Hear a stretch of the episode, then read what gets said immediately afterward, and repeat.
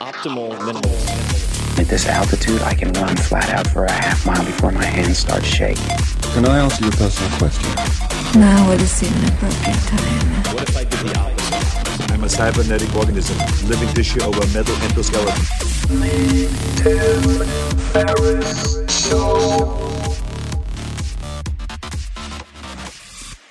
This episode is brought to you by Athletic Greens. I get asked all the time what I would take if I could only take one supplement.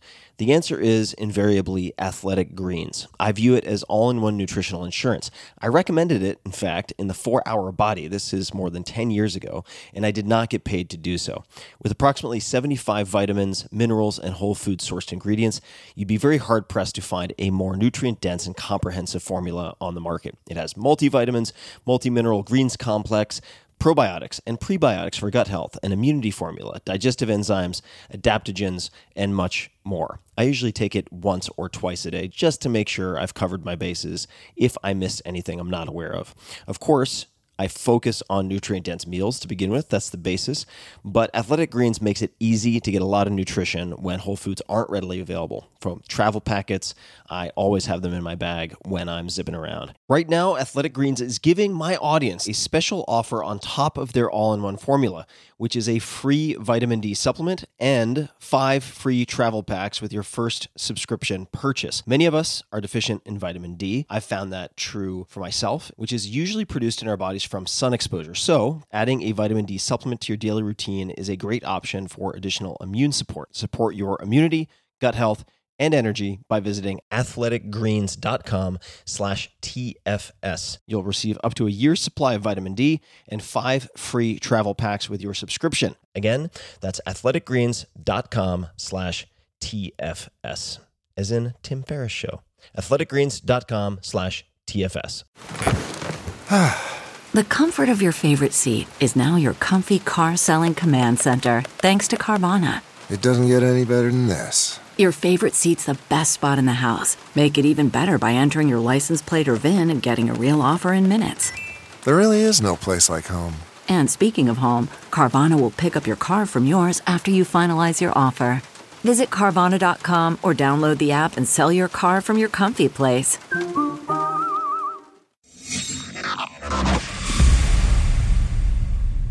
Hello, ladies and gentlemen, and welcome to another episode of The Tim Ferriss Show. This is Tim Ferriss speaking, and uh, I should clarify that this episode is an edition of the Tim Ferriss Radio Hour, where I share the patterns and themes of world class performers that I've identified after more than 300 guests on the podcast.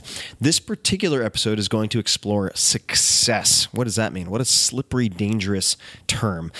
And the particular guests I selected for this episode, I would say represent not only achievement, but also appreciation and a well rounded version of what I consider to be a successful human being. And by any objective measure, certainly financially or otherwise, I've interviewed some of the more successful people on the planet. And in the next hour, we will revisit specific conversations that discuss the tips, disciplines, habits, and mindsets, perhaps most importantly, that separate world class performers who reach their goals from those who fall short. This episode includes wisdom from Derek Sivers. I learned this the hard way at my last company because we had a quarter million customers. So when I'd send out an email to everyone, if any sentence was at all unclear in any way, I'd get like 50,000 confused replies from people. We also talked to Tony Robbins. You've got to become an investor. You've got to be an owner, not a consumer, right? And, and the way to do that, frankly, we all know, but very few people do. And that's you take a percentage, you lock it down, it, you never see it, it's automated, and you put it aside for investment, and that just occurs. You'll hear from my good friend Chris Sacca. Venture capital, I mean, it's totally unfair. People give me their money, I draw a management fee off it, so they pay me to take their money and invest it for them. Legendary investor Ray Dalio. I think three things make up a successful life by and large. First, you have to have audacious goals, big dreams. And we can't talk success without including Sir Richard Branson. One of the best things my parents taught me, going back a long way, if I ever said anything about anybody, they would um, sit me in front of the mirror for 10 minutes and in order to sort of let me know how badly it reflected on me. As a preface before we jump into the conversations with these guests, I thought it might be helpful to set the stage. And uh, that is with an observation that I have made certainly in interacting personally with many of my podcast guests and many name brand folks in Silicon Valley and elsewhere. And that is the following the superheroes you might have in your mind, the idols, icons, elite athletes, billionaires, and so on are nearly always walking flaws who've maximized one or two strengths. Now, I'm not saying that is true of the people in this episode, but in general, this is true. And there are some mutants, there are some freaks of nature who are the equivalent of the Usain Bolts of the business world, for instance, but they are rare. In general, humans are very, very imperfect creatures, which would be a generous way to put it. And you don't succeed, and most of the people I've interviewed don't succeed in quotation marks because they or you have no weaknesses. Instead, you succeed because you find your unique strengths and focus on developing habits around those strengths.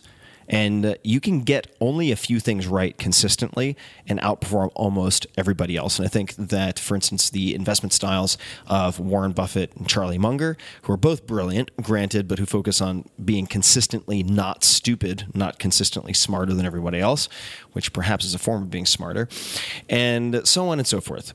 But it's important to keep in mind rather than putting these people on a pedestal and viewing what they do as unreachable and in a way then absolving yourself of the responsibility of trying to improve yourself that everyone is fighting a battle and has fought battles you know nothing about. There are many mega successful people who battle with depression, with pasts that might include alcoholism, you name it. And uh, that is not necessarily true of the people in this episode, but I think it's important to underscore that so that you think that through incremental improvement, you can actually put yourself in a position to achieve seemingly impossible things. And that is the truth. So everyone is fighting a battle you know nothing about. The icons in this episode are no different.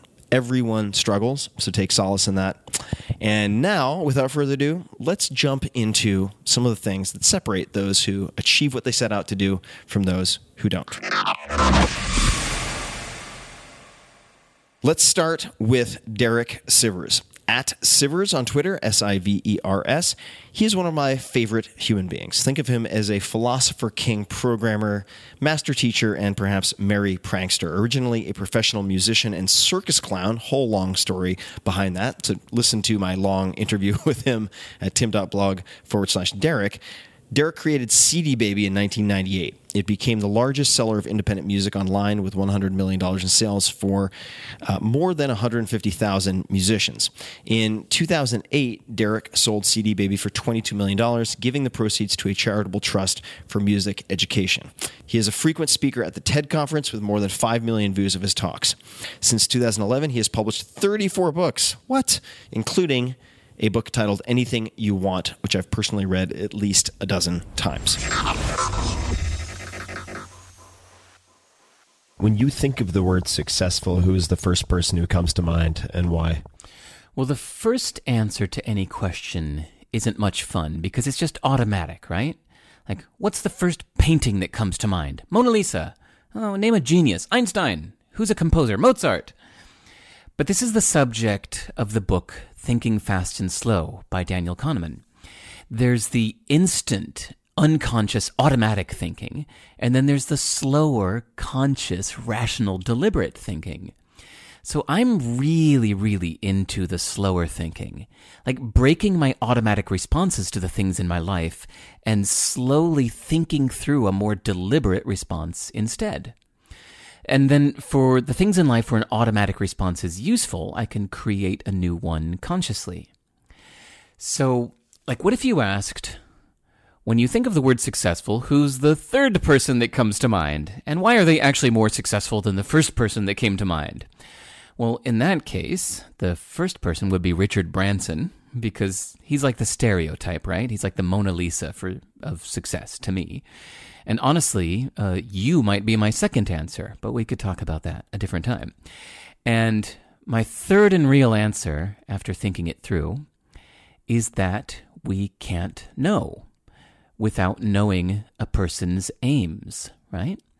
Like, what if Richard Branson set out to live a quiet life, but like a compulsive gambler, he just can't stop creating companies?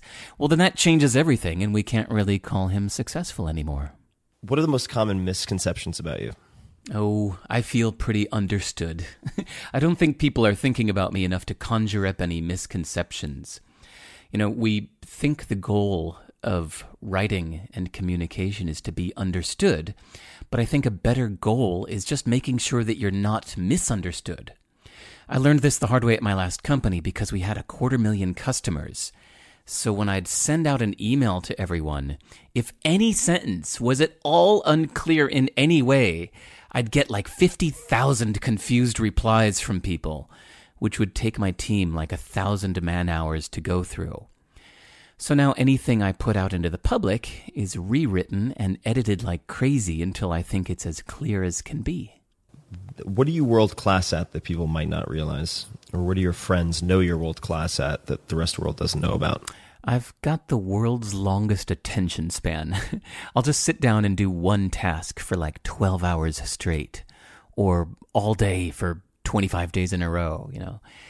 I actually I love that my kid is getting it from me by the way that we play. Like, whenever we play, I never say, let's go, time to go. We just do something until he's ready to move on. Like, he'll lead me to the river and just throw rocks in the water for a couple hours. And then we'll go to the ocean and build a fort out of driftwood for hours. And then draw in the sand with shells until he's sleepy. And we've always done it this way since he was, you know, like a one year old. Other families would come play on the playground for 20 or 30 minutes at a time, but we would just be there for hours with him fully immersed in some newly invented game. And what's funny is that nobody else can hang with us like this, like not even his mom. Everyone else gets so bored. People ask if I meditate or do yoga, but nope. My daily life feels like working meditation. Even being with my kid is like meditation, as you can tell. Okay, now we're doing the format today where we're going to open up the phone to callers. But, you know, since it's Christmas Day, phones are a little slow. Hey, there's a call. Hi, Derek. This is Dave DiGiovanni from Kalamazoo, Michigan, in the USA. Thanks for doing the podcast with Tim. Thanks for taking this question. Uh, you've helped a lot of people make money, and I'm just wondering if success in business has to be more complicated than that. I get overwhelmed reading uh, all the, you know, there's so much content out there on how to make money, how to grow your business, how to start a business. And I'm just wondering if uh, business needs to be more complicated than coming up with ideas on how to help other people succeed. Thank you. Well, let's talk about two things simple versus complicated, and easy versus hard. So look at running. If you talk with people who hate running, you'll hear them say, ugh, first you have to get your running clothes, then you get dressed, and then you gotta put on your shoes, and you gotta lace them up just right. Well, then you gotta stretch, and then you gotta warm up, and then afterwards you need to cool down, and you need to shower. It's such a pain. But if you talk with people that love running, they'll say, yeah, you just pop out for a quick run. And if you ask them about the steps involved, they'll say, there's just one. You know, you just run. So knowing that we have this human nature to think of things we like as simple and things we don't as complicated, well, you can use this to deliberately simplify how you think of something you're avoiding, making it more appealing. So, an ultra marathon is simple. You just run 100 miles to the end. But that doesn't mean it's easy, right? So, success in business can be simple. You just find a need that people are proving they're willing to pay for and then find a profitable way to solve that need for them. But it doesn't mean it's easy. So, what you have to do is notice in your mind when your complications are holding you back, and then turn the dial towards simplicity in your mind. So you just jump out the door and start running. But then notice in your results when your simplified approach might be holding you back right? Like perhaps you are using only one tool in your toolbox and you need to learn others. And as for all the business advice out there, well, you know, if information was the answer, then we'd all be billionaires with perfect abs. So, really, you, and yeah, you listening to this, most of you probably just need to shut that shit off, put your blinders on, and get out the door and start running. Metaphorically speaking, that is. Hi, this is Tobin in Boulder, Colorado, and my question is what should someone ask to determine their own utopia? Thanks. First, ask yourself is this in theory or in practice? Like, have you proven from your experience that this is really what works best for you?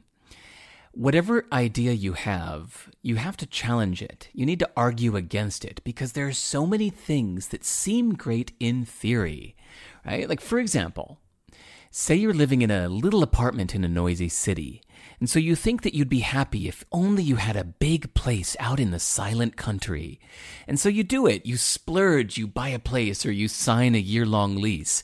And then you move out to the country, and uh oh, after two months, you realize that you miss too many things about the big city. You made the wrong prediction. And it happens the other way too, right? Like people moving from the quiet burbs to the big city or somebody who's an employee that thinks they'd just be happy if they could quit their job and start their own business. And oops, doesn't always work out like that. So, my recommendation is to do little tests. Like, try a few months of living the life you think you want, but leave yourself an exit plan, being open to the chance, the big chance, that you might not like it after actually trying it. The best book about this subject is Stumbling on Happiness by Daniel Gilbert. His recommendation is to talk to a few people that are currently where you think you want to be and ask them for the pros and cons, and then trust their opinions since they're right in it, not just remembering or imagining. This is James McGill from Sligo, Ireland, and my question is How do you define success? And what habits or skills are most important to living a successful life? Thanks. Okay, well, first let's define success. Ask yourself if you think Robin Williams and Philip Seymour Hoffman were successful actors. I think it's a tough call. Like, my first reaction is yes, but the more I think about it, my answer moves halfway towards no. As a different example, think of someone you know who that you'd consider be like the definition of a total loser. And now you give that person a million dollars. Are they now a winner? Of course not. And that sounds like a contrived example, but a lot of fame and fortune is dropped into the lap of people who were just the right face in the right place at the right time, but are actually miserable, awful people by any definition. So, the more you think it through, the more you realize that you have to define success first by your inner game, not some outside measure of money or fame, right? Mastering yourself, your mind, and your actions. But now, if you only master yourself and you don't help anyone else, well, then we'd call you happy, but like nobody would define you as successful. So, the very definition of success must include how much you helped others. And I'll bet that if you helped thousands of people, even if you didn't ultimately profit from it, but you were personally miserable, well, we might still call you successful because you helped others, right? So the point is, if you want to be undeniably successful, you need to both master yourself and help others. Um, don't focus on the money or the fame. The real success is mastering your emotions and actions and actually helping lots of people. So, the definition. But now you asked, what habits or skills are most important to living a successful life? Well, by this definition, habits and skills, uh, number one, the skill and habit of managing your state and your emotional reactions and actions. Um, number two, knowing what people need in general and what you need in particular. Number three, uh, people skills. How to see things from the other person's point of view and how to communicate from their point of view. And number four, the ability to focus, learn, practice, and apply what you learn. If you can do those four things, you can do anything. You can first be happy without depending on anyone or anything in particular, and then you can understand what people need, learn how to provide it, and make sure they know it. Next up is Tony Robbins. at Tony Robbins on Twitter and elsewhere, the world's most famous performance coach. He's advised everyone from Bill Clinton to Mikhail Gorbachev to Serena Williams and Leonardo DiCaprio to Oprah, who calls him superhuman, by the way. That's Oprah calling someone that. I love Tony's work and his Personal Power 2 set, which I listened to in my POS used minivan while I was commuting during my first job, helped me start my first company. And recently, I should say, over the last several years, I've had the chance to work with Tony, get to know him directly, and it's been an incredible experience. Tony has worked with many legendary investors, including Paul Tudor Jones, who he's coached for more than 10 years, Ray Dalio, Carl Icahn, David Swensen, Kyle Bass, and many more. These are the hard to interview unicorns who consistently beat the market, despite the fact that it's considered by impossible by many folks. And uh, Tony has done a great job of, I would say, condensing the lessons he's learned from them.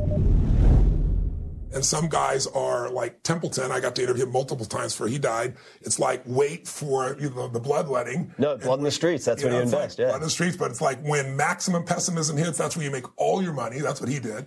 And then there's the guys like Bogle, which is it's the index baby, and, and right. these days even Warren Buffett, it's the index baby. Um, so they all have different approaches. But what's in common, I think, is I tell you four things I saw that stood out. And one is overly simplistic, and that's why people don't pay attention to it. But these guys pay attention to it they don't lose.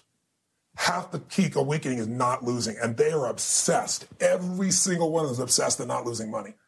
I mean, a level of obsession that's mind boggling. And it, it isn't just these investors, you know, uh, Sir Richard Branson, for example, you know, people see Richard and he's such an outgoing, playful, crazy guy. He's kind of an introvert in some areas, but when it comes to athletics and taking on challenges, he's out in the world. But, you know, his first question to every business is what's the downside and how do you protect it? Right like when he did his piece with Virgin, I mean, that's a big risk and start an airline.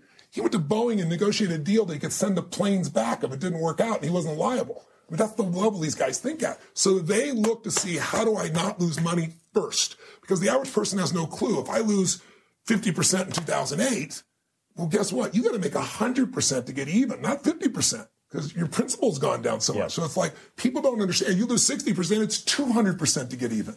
And so the average person, you know, lives in a world where they try not to lose money, but they're not obsessed. These are obsessed. Second thing they all have in common, every single one of them is obsessed with asymmetrical risk reward, which is a big word. It simply means they're looking to use the least amount of risk to get the max amount of upside, and that's what they live for. So I'll give you an example. Paul Tudor, when I first went to do the turnaround, when Paul was having some challenging times, he'd broken his leg. You know, think about this. He did better than anybody in history of the world during the biggest stock market drop in history, literally. And then he went to the mountain, he went to the moon. Now what? And so lost a bit of the edge and, you know, got involved in other things and so forth. And now he's got a broken leg. He's not going to the office. And I got to come in. So I had to go watch that film. That's the first thing I did. I went the white tennis every, shoes. I wanted to go see everything about him, study his physiology, the way he used to move, because this guy's not moving at all. What his face was like, how he breathed, tone of his voice. What were the physical strategies? What were the psychological strategies? What were the financial strategies? I got to go, you know, to Druckenmiller and Soros. I mean, the who I got access to back then was unbelievable. See, what was he like then to put the plan together to do this turnaround? And when I started making those shifts in him, and you could see the shift happen immediately, it got really exciting. I got hooked on what was going to happen. So as I as I did this same process basically. Guess what? I, it's triggering. I'm thinking about two things at once. I did the same process during these interviews. I didn't just look at the trading strategies. I looked at the psychology of what set it up. But here's what I found with Paul Tudor at the very beginning, getting him back on track. When he was at his best, he made sure every single trade had what he called a five to one. That means if he was going to risk a dollar, he wasn't about to risk it unless he was certain he was going to make five. Now, you're not always right. So guess what? If I risk a dollar, make five, and I'm wrong, I can risk another dollar, I still make four. I can be wrong four times out of five and still break even. Yep. Their secret is not that they don't, they're not wrong. It's they set themselves up where they risk small amounts for big rewards proportionally. Paul, you know, if he's right one out of three times, he still makes 20%. So the average person risks a dollar trying to make how much? Dollar ten. That's right, about about ten. If I could get ten percent, wow, my dollar, right? If twenty percent would be unbelievable. How often can you be wrong? Not very often. No, not at all. right? You're in the hole. You're starting from the hole, yeah. and you got to build back up. So they're asymmetrical worth. Like I was with Kyle Bass, and Kyle Bass risked. Check this out. In the middle of the subprime crisis, he made two billion dollars out of thirty million because he risked for every six cents he risked, he had an upside of a dollar. Six cents for 100. Well, you could be wrong 15 times Yeah. and you're still okay in that area. I mean, he was brilliant to figure it out. He's a genius figured out, but that risk reward is why it is. He showed his kids, he taught, I said, how do I teach this to the average investor? And he said, uh, well, you can teach them the way I taught my kids. And I said, how'd you do that? He goes, we bought nickels. I said, what do you mean you bought nickels? He said, well, I did research. I had this question. That's another thing that all these guys do. They ask a better question. We talked about, they get better answers, right? Better quality question, better quality answer. What's wrong with me? You'll come up with stuff. How do I make this happen no matter what? You'll come up with different answers. So his question was, where in the world is there a riskless trade with total upside? Yeah. And he started looking around and he said, I'm worried about inflation. So he decided, well, gosh, of all the currencies in the world, a nickel, what it's made of today, it's not made mostly of nickel, by the way.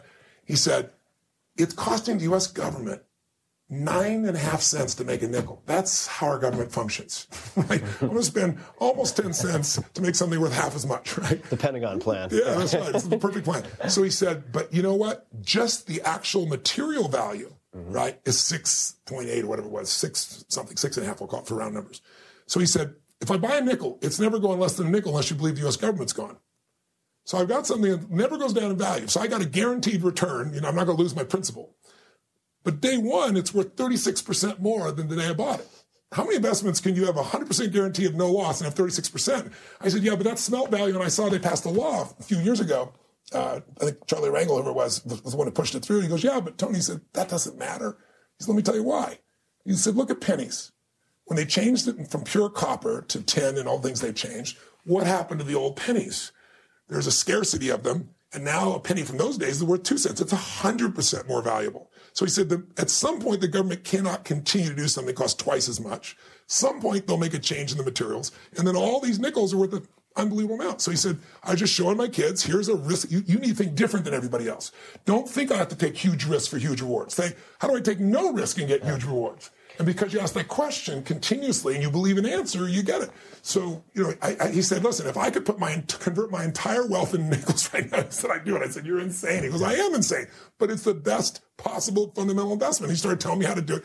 He bought 40 million nickels. Wow. He has 40 million nickels. It fills up a room bigger than this, right? You better be on the ground floor. And he had his kids dragging him in and everything else, laughing, having fun. I mean, it's like their little treasure room. So he can legitimately do like the Scrooge McDuck backstroke through a pool full of nickels. Real, with nickels.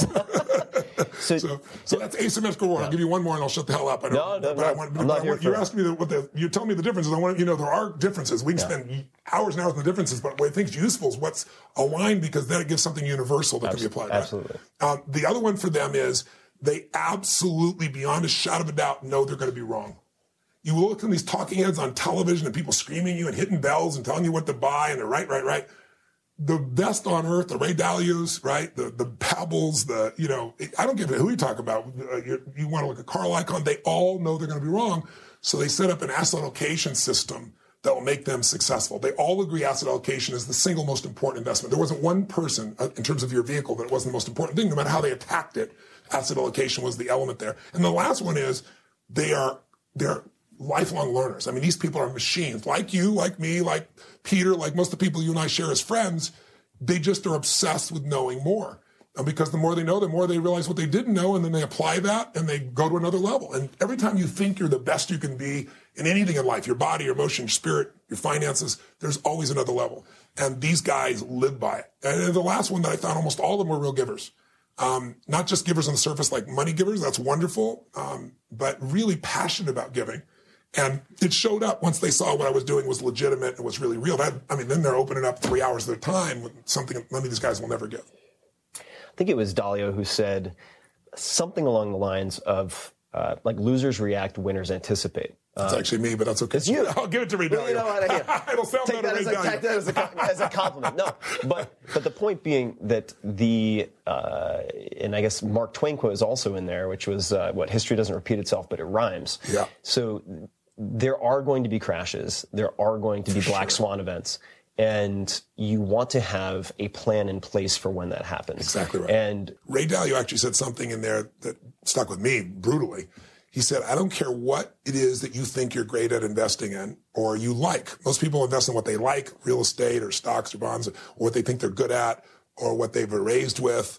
He said, whatever asset class you invest in, I promise you in your lifetime, it will drop no less than 50 and more likely 70% at some point.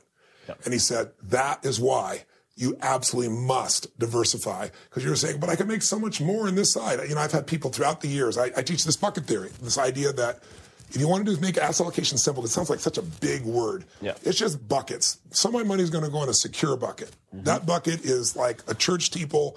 I'm going to, it's not going away. It's very secure type investments. Its upside is not gigantic in terms of speed, but you know what? It, the compounding process, if you give it enough time, those low returns are giant returns still, but you're not gonna lose. And then there's this bucket called, what most people call growth bucket, I call risk growth because it's really risk first. Yeah. And on that, I'm taking bigger risks for potentially greater rewards. And now the question is, how do I balance these? Am I 60 40, 50 50, 80 20? And that's designed really by three things. Number one, what's your real risk tolerance, not what you think it is. Yeah, and they're never the same. They're never the same. uh, you know, I do I do these wealth mastery programs in for years, and uh, invariably I'll do some crazy thing like I'll say, every stand up, make change." They look at me, and go, "Make change," and they start reaching their pockets and making change. And so somebody will pull out five bucks and ten bucks, and somebody pull out a hundred dollars, and they'll someone will come up and they'll take it and give them five bucks, and they're like, you know, they, don't know how to react. So this goes on for three or four minutes. The music's going on. I go, okay, stop, right, sit down. And I go on like I'm talking about something else. And in, you know, invariably, somebody's like, hey, wait a second. I want my, I want my hundred dollars back. I said, what are you talking about? They said, I want my hundred dollars back. The game's over. I said, what do you, when do you think the game was over? Would you think the game had ever gone over? Right? And, and who said it was your hundred dollars? Right? And it's like, the, they, it takes a while before they finally get, you know, I'm stressed about $100. What do you think is going to happen when you lose a million or half a million or 100,000 or 10 grand? I mean, your risk tolerance is not what we think it is. So when you find out what your risk tolerance is, and we got great ways to do that in the book, and then you figure out really how much time do you have? If you're younger, you got more time to make mistakes, and so you can take bigger risks. You know, you got timeline on your part, your part. And then the next piece is how much is your cash flow? What's, what's going to be the real flow? If you look at those three things, now you can decide how much goes in my secure bucket, how much goes in my growth. And if you don't make that decision, it's the most important investment decision of your life, according to everybody I interviewed, like what percentage secure, what percentage growth and risk. Then when things come up, you're always going to go for the growth risk, risks. It looks so sexy and exciting. And I can't tell you how many people over the years have done this. They're telling me, why would I put money over here when I've got this real estate? and I'm making 120%. I have a friend that built uh, some of the first big condos in Vegas back in the boom time. And he he actually went to my programs, sold the business he had, made $200 million, invested in these condos, started building the panorama towers and places of that nature. And he was up to like three quarters of a billion. I kept saying to him, dude, take some of your growth money and put it in the secure bucket, right? How many times I told you this? He goes, Tone, I love you. I made $200 million because you, but now I'm, I, you know, I'm really like what I touch goes to the gold. I'm listening to his ego and I'm going, I love you, brother. But I said, you know how many times I have this conversation?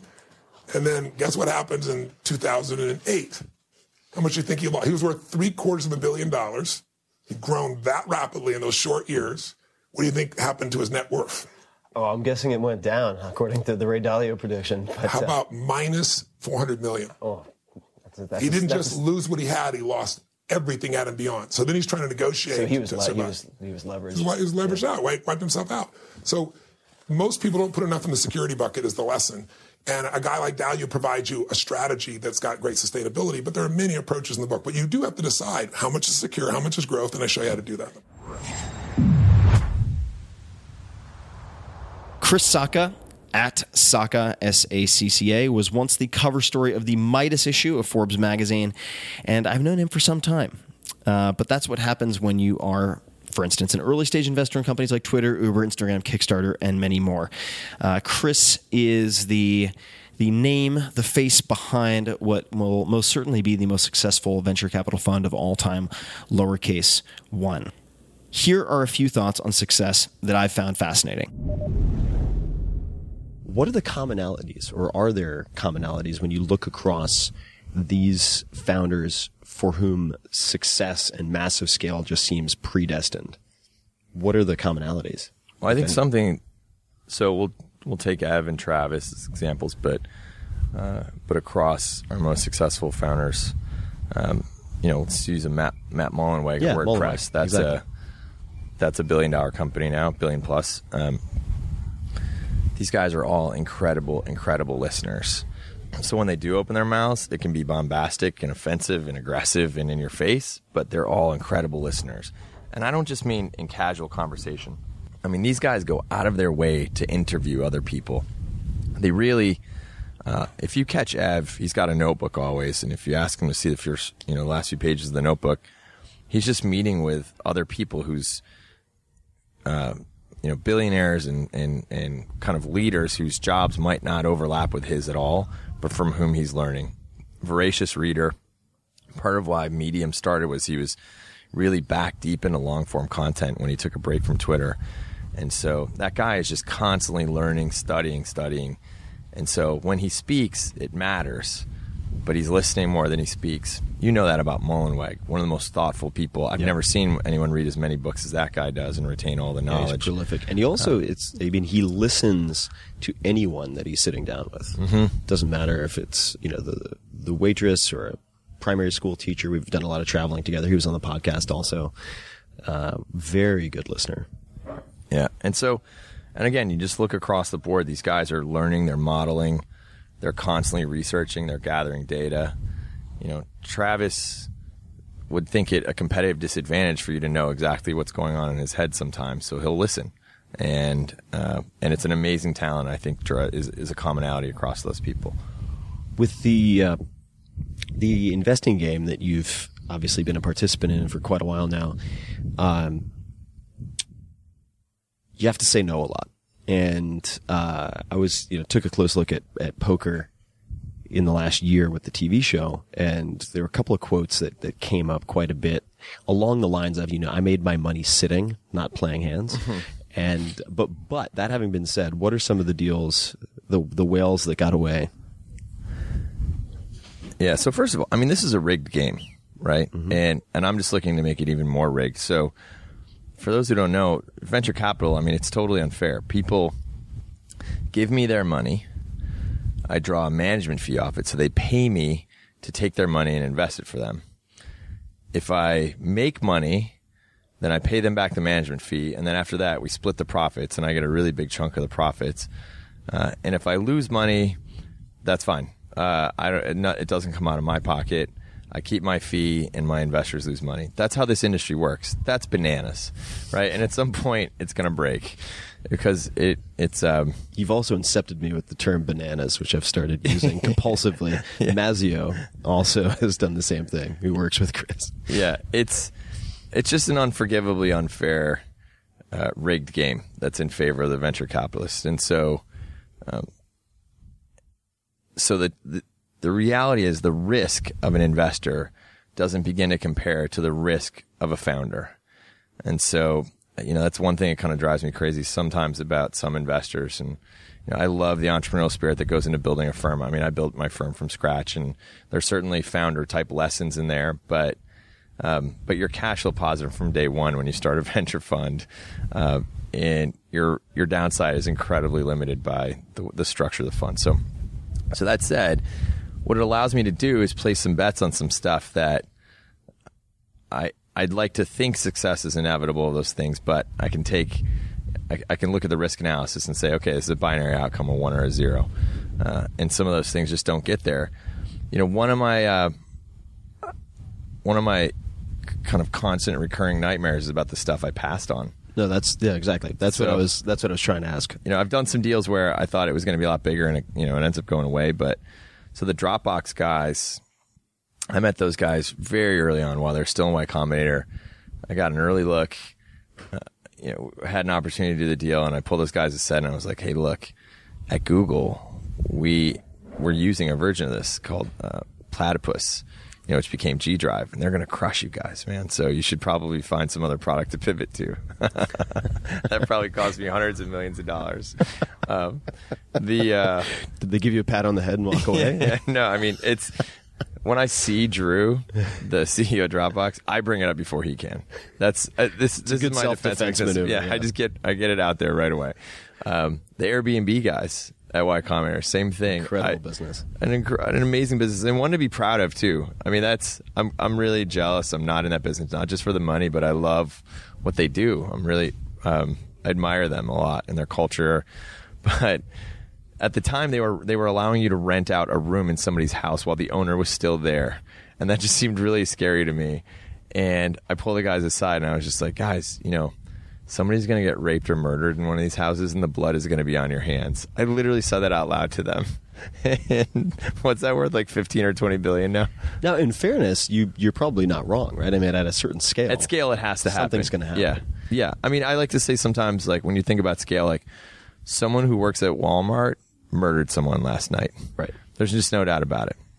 At that scale, with a few million employees, one of them murdered somebody last night. You have to look at it like uh, Edward Norton in Fight Club, like an actuarial analysis Yeah. for insurance, um, which is terrifying, but that's the reality of big numbers. Um, but but, but there's an I'll, I'll tell you so there's one other famous one um, there's a bunch of these but um, actually i'll give you two nick because I, wasn't rem- I reminded of this until recently nick woodman from gopro came to google now i wasn't an investor at the time but i did a lot of google's investments and partnerships and so eric schmidt ceo of google said hey will you come in here and sit with this pitch you know he's a friend of a friend said we got to meet this guy so woodman comes in with gopro and Eric's like, I don't know. And I was like, we'd be we'd be foolish to do this deal. How's this guy from Santa Cruz going to compete with all these Asians and building hardware?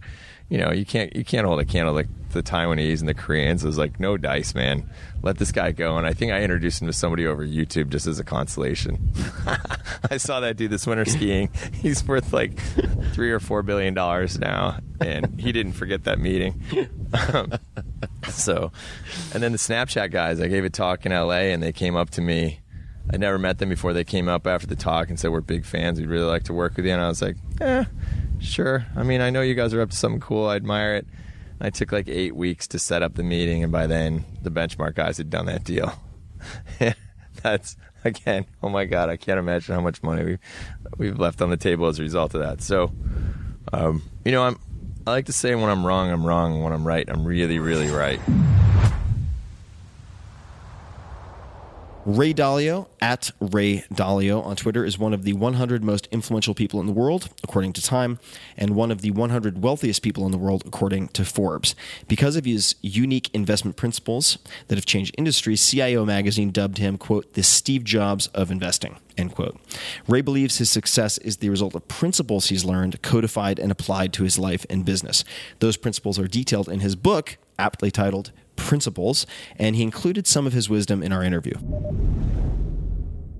If we flash back to when you first began uh, Bridgewater Associates, so out of your two bedroom apartment at 26 years old, do you recall any of your first big wins or things that you considered big wins at the time? And, and I'd love to just hear you describe what made those a big win. In other words, the thinking behind it.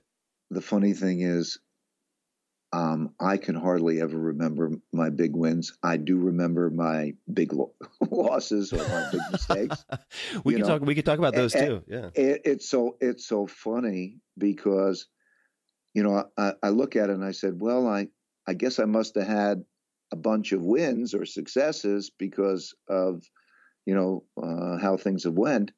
You know, I the business is good and uh, done well and all of that, but like I think of my history and I really think of those uh, mistakes, and I think that's so great because it shows that that's a much better learning tool. But uh, okay, so my big wins. You know, no, I think about that uh, at that time. I think no, I, uh, my the things I remember were the were the fun things. A guy, you know, guys I played rugby with and parties and um, and those kinds of things. I don't remember a particularly big winning. Well, I do remember some things. You know, I remember one time um, when we got the Kodak account. Mm-hmm. Again, I was, uh, it, it- you know, in a position. It's okay. Here's a guy, and he's analyzing the markets, and then he has a s- small team of people. He's analyzing the markets, and so I didn't have a long track record, and I didn't have an institution, and uh, you know, sort of competing with the big institutions of the world, the J.P. Morgans and everybody. And uh, and by the way, we beat them.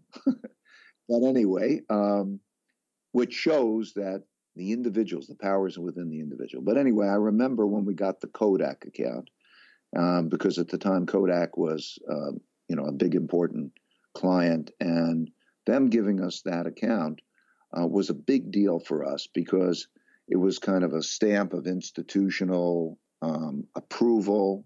And it was, oh, I remember, you know, the money mattered too, because we would know that we were a bit more financially secure. So I remember that as a big win. And I remember it so terrifically because we were asked to submit um, research information.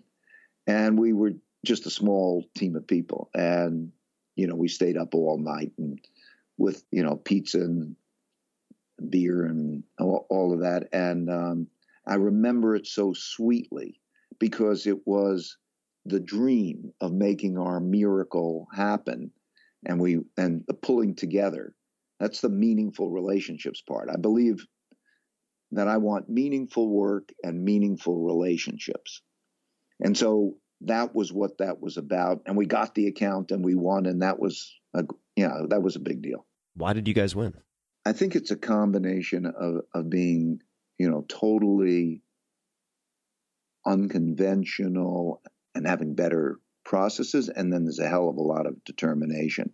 I think three things make up a successful life by and large. First, you have to have audacious goals, big dreams.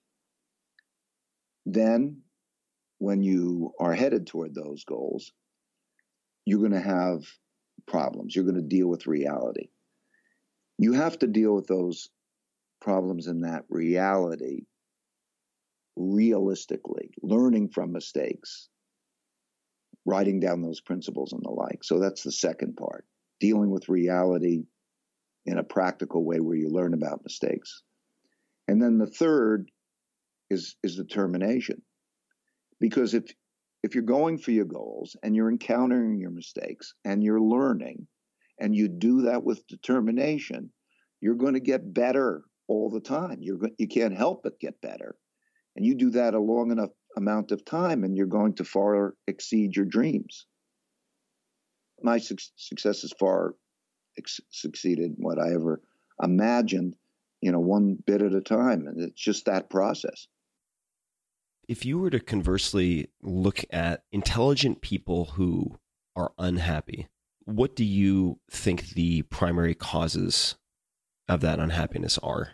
I think it goes back to this notion of meaningful work and meaningful relationships. Uh, intelligence and happiness probably have no correlation with each other. In studies, the it's repeatedly been shown, and money is very little correlated with happiness. The highest correlation with happiness is community. Am I part of a community? Do I feel connections with other people?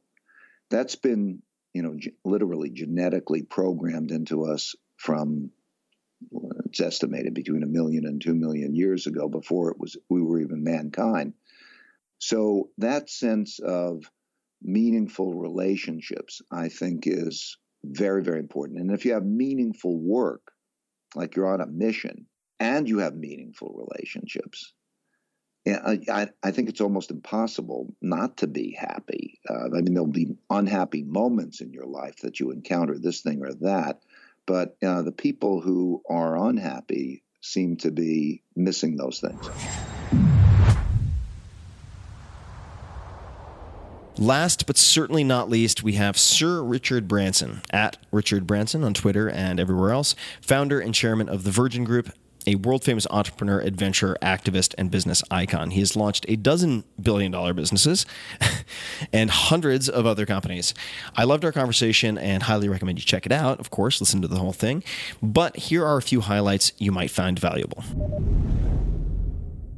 You strike me as a really good negotiator by by necessity you'd have to be if you had say a would-be entrepreneur or a university senior, someone who's about to graduate and go into the real world, and you wanted, they tell you that they want to become a very good negotiator, a very good deal maker. How would you train them, or what would you recommend they do or read to become a better negotiator or deal maker? Because you seem very, very astute and subtle in structuring things in in very smart ways. What would you say to someone who wants to develop that skill set? I'm sure that there must be ways of being taught it, but in my opinion, nothing beats um, complete, you know, personal experience. You know, my education was, you know, being thrown into the jungle, being thrown into the real world, age 15 or 16, and having to survive. Uh, and it was an incredible education. And, you know, I, I learned about everything in, in life. You know, um, you know, I traveled a lot. I met met people all over the world. I, you know, I had to you know do a lot of different negotiations. You know, I think as I've got older, I've realised the, the the one of the most important things about a negotiation is striking a deal that that is uh, fair to both sides. I also realized as I get older that you're always come across the same people time and time again in life. And so your reputation is everything. You know, in my new book, Finding My Virginity, I talk about our dealings with Delta and how, you know, the, they, they felt that they'd legged us over on, in, in, in a clause in a contract and how they, they, they came to us to rectify it. And, you know, this, that, that's something I'll never forget. In, and most likely will, will be, you know, partners with Delta for the rest of my life because of that, you know, that, you know, that, that kind of, that kind of approach. Um, you know, so I think, you know, if you, if you realize that your reputation is all you have and your personal reputation, the reputation of your brand, then you've got to uh, make sure that you're, you're, you're negotiating a deal that, that you're not going to be unhappy with and, and that, uh, and you think of all the things that could potentially go wrong and how you can get out of it if something goes wrong. But equally important is you know is trying to trying to strike a, a fair balance with the people you're negotiating with. And when uh, when we're looking internally, you mentioned how your teammates at the record company thought you were crazy when you brought up the airline. Are there any business ideas that you're glad your coworkers or team have prevented you from doing? As you know, my nickname is Doctor Yes, and right. um, you know I I, I, have books like Screw It, Just Do It. And I think, to be honest, if I want to do something, one, one of the advantages of owning the company is I can normally ultimately get away with it. I mean, I'll try, obviously, to carry, carry people with me. But, um, and, I, and I'm sure there have been one or two things which I, where I have bullied, uh, bullied the process through, where I've regretted, well, not regretted, I've never regretted anything, but where, where uh, perhaps uh, I should have listened more to others. But um, I can't think of anything that, uh, where, you know, where they persuaded me not to do it. I think most likely, you know, when it comes to a decision about whether to do something or not, I'm, I like to think of myself as a benevolent dictator. I get that's the one. That's the one thing I sort of generally get my own way on. We look, we would never have gone into space travel. We'll come to that, I'm sure, later on in this talk. You know, unless I was willing to to do to do things against the against the sensible, you know, what would you know, on paper, be sensible advice of my uh, fellow directors. we will definitely get to, to space travel. What I'm curious about, uh, because it seems if I look at many of the businesses that you've started, the positioning is often against a particular incumbent. In the case of, say, airlines, for instance, that seems to be a common element in a lot of the company or, or product launches. And I want to connect that with so just some of your well-known adventures, and you'll see where this is going in a second. I mean, you've driven a tank down Fifth Avenue, crossed the English Channel in an amphibious car, took a 407-foot jump off the Palms Casino Resort in Las Vegas, uh, gone from Morocco to Hawaii in a hot air balloon. You you are very very adept at PR stunts, getting attention for the things that you do and the companies that you do. Is are there any particular best practices or a playbook that you have found to be very or principles for that matter helpful with the launching of a, a new company uh, or product? I don't think so.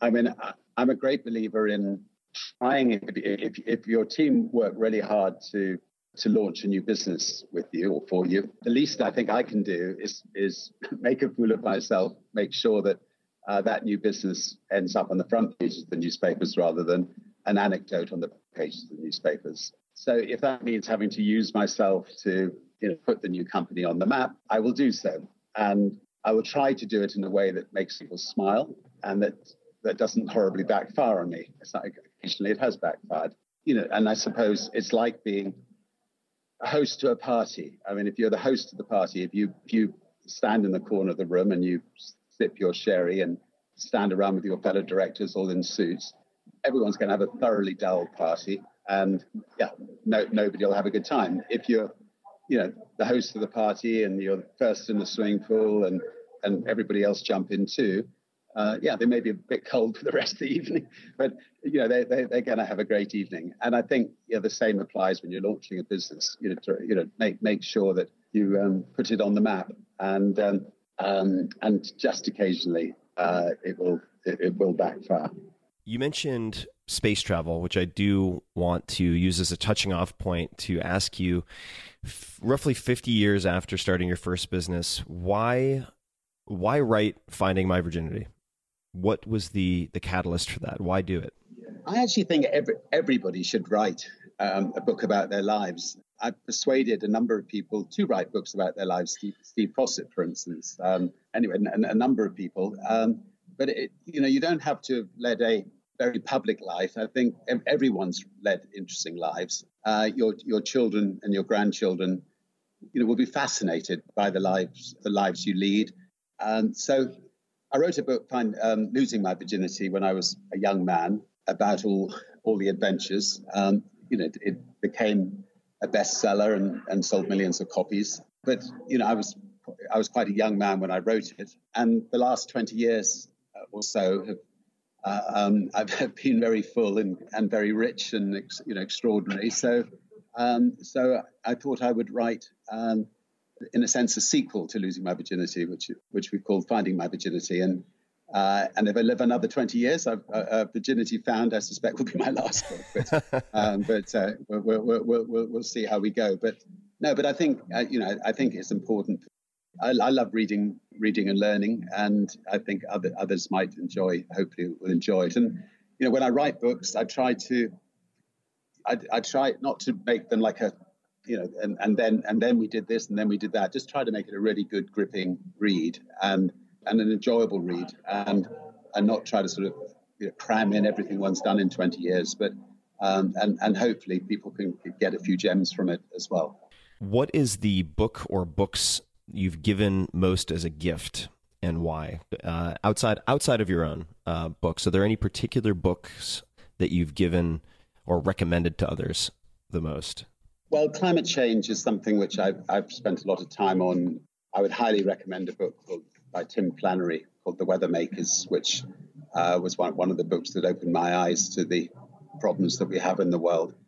I'm just reading um, um, Homo Deus, which which I find is um, uh, you know, um, and I, I, will carry on to read *Sapiens*, his uh, his first book, um, or one of his first books, and I just love love you know uh, you know love the style of his writing, and and you know I love books where you're learning you're learning something from them, and um, uh, rather than if I if I want to if I want fiction, I'll I'll get a good film out. Um, so um, if I'm if I'm reading books, I like to read books which have got some substance. I love in the last, let's just call it five years or so, what new belief, behavior, or habit has most improved your life? Or it, what what habit has improved your life? Could be any new belief, behavior, or habit that has uh, markedly improved your life.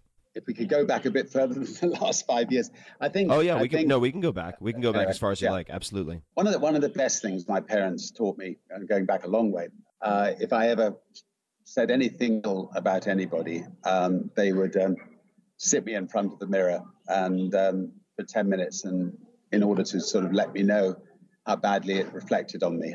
So, uh, you know, I like to think I've, I've never, gen- you know, I've generally never spoken ill about other people. And I think that's been one of the, one of the, you know, best bits of advice that I've ever given. Uh, sorry, I've ever received or, and, and obviously then given. Archbishop Tutu, who uh, chaired the Elders, which is an organization that we've run for, for 10 years now. Um, uh, you know, he was the epitome of forgiveness with the Truth and Reconciliation Commission in South Africa um, when um, Nelson Mandela, you know, took over power. And, um, you know, I think just, you know, people, nations, you know, it should try, we should all try to run based on that philosophy. Um, and I think we're, we're, the world would be a happier place if that if that happened. You you mentioned Nelson Mandela. This is clearly not one of my uh, stock rapid fire questions, but uh, I've I've heard you refer to Nelson as a mentor. Uh, are there any key lessons or takeaways or memorable sentences or anything that come to mind when you think of your interactions with Nelson Mandela?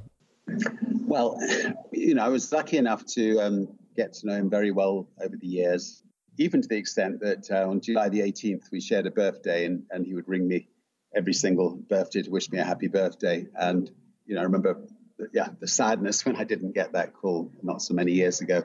You know, he had an absolute joy for life. And, um, you know, he would dance, he would smile, he would embrace everybody. But he had a, a tough side to him as well. And um, I remember one lunch I had with him uh, early on in our relationship where, um, you know, I'd been warned that he was always trying to uh, extract money uh, for for good causes. So, you know, we had the first course, then we had the second course, then we had the pudding, and we were on to the coffee. And I thought, my God, I've got away with it. And um, and, and, and then and then he turns to me and says, Ah, Richard. Um, last week I had lunch with Bill Gates, and uh, he gave me fifty million dollars for such and such a course. And uh, anyway, so he did not miss an opportunity. Yeah, yeah I mean, he, I, I, I, have, I've not, apart from maybe Archbishop Tutu, I've, I've really never met and haven't met anybody as extraordinary in my lifetime as him. Well, there you have it, folks. I hope you enjoyed this episode of the Tim Ferriss Radio Hour, focusing on success and, more importantly, the prerequisites, some of the ingredients that lead to success. And very often it's by focusing on the mindsets and the approaches and the tools that leads you to success as opposed to chasing the specter that you might call success. These radio hour episodes continue to be an experiment, so I always appreciate your feedback. Let me know what you did like, let me know what you didn't like, how we can improve it, or other topics or themes that you'd like me to cover. So please let me know on Twitter at T Ferriss, T F E R R I S S. And until next time, thank you so much for listening. Oh, Hey guys, this is Tim again. Just a few more things before you take off. Number one, this is Five Bullet Friday. Do you want to get a short email from me? Would you enjoy getting a short email from me every Friday that provides a little morsel of fun before the weekend? And Five Bullet Friday is a very short email where I share the coolest things I've found or that I've been pondering over the week. That could include favorite new albums that I've discovered, it could include gizmos and gadgets and all sorts of weird shit that I've somehow dug up in the uh, the world of the esoteric as I do. It could include favorite articles that I've read and that I've shared with my close friends, for instance. And it's very short. It's just a little tiny bite of goodness before you head off for the weekend. So if you want to receive that, check it out. Just go to 4hourworkweek.com. That's 4hourworkweek.com all spelled out and just drop in your email and you will get the very next one. And if you sign up, I hope you enjoy it.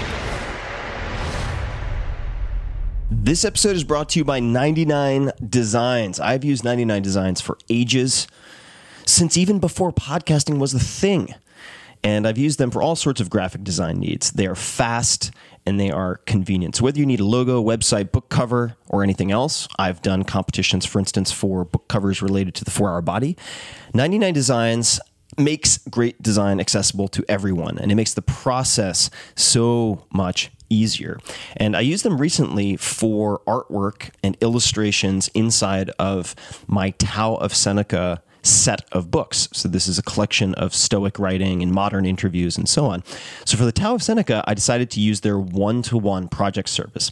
In this case, you invite a specific designer to your project, agree on a price, and then work together until you're satisfied. And the artwork just blew my mind. Uh, you have to check it out. I kid you not. So you can check out some of the artwork from Tao of Seneca as well as some artwork and logos and so on that your fellow listeners have had made at 99designs.com forward slash Tim. That's 99designs.com forward slash Tim. I really suggest you check it out. And right now, you guys can receive a free $99 upgrade on your first project. This gets you, I think, 130% more submissions. So people who want to work with you and give you first drafts of what you're looking for. To access your free design, please visit 99designs.com forward slash Tim and click the link on the landing page. That's 99designs.com forward slash Tim.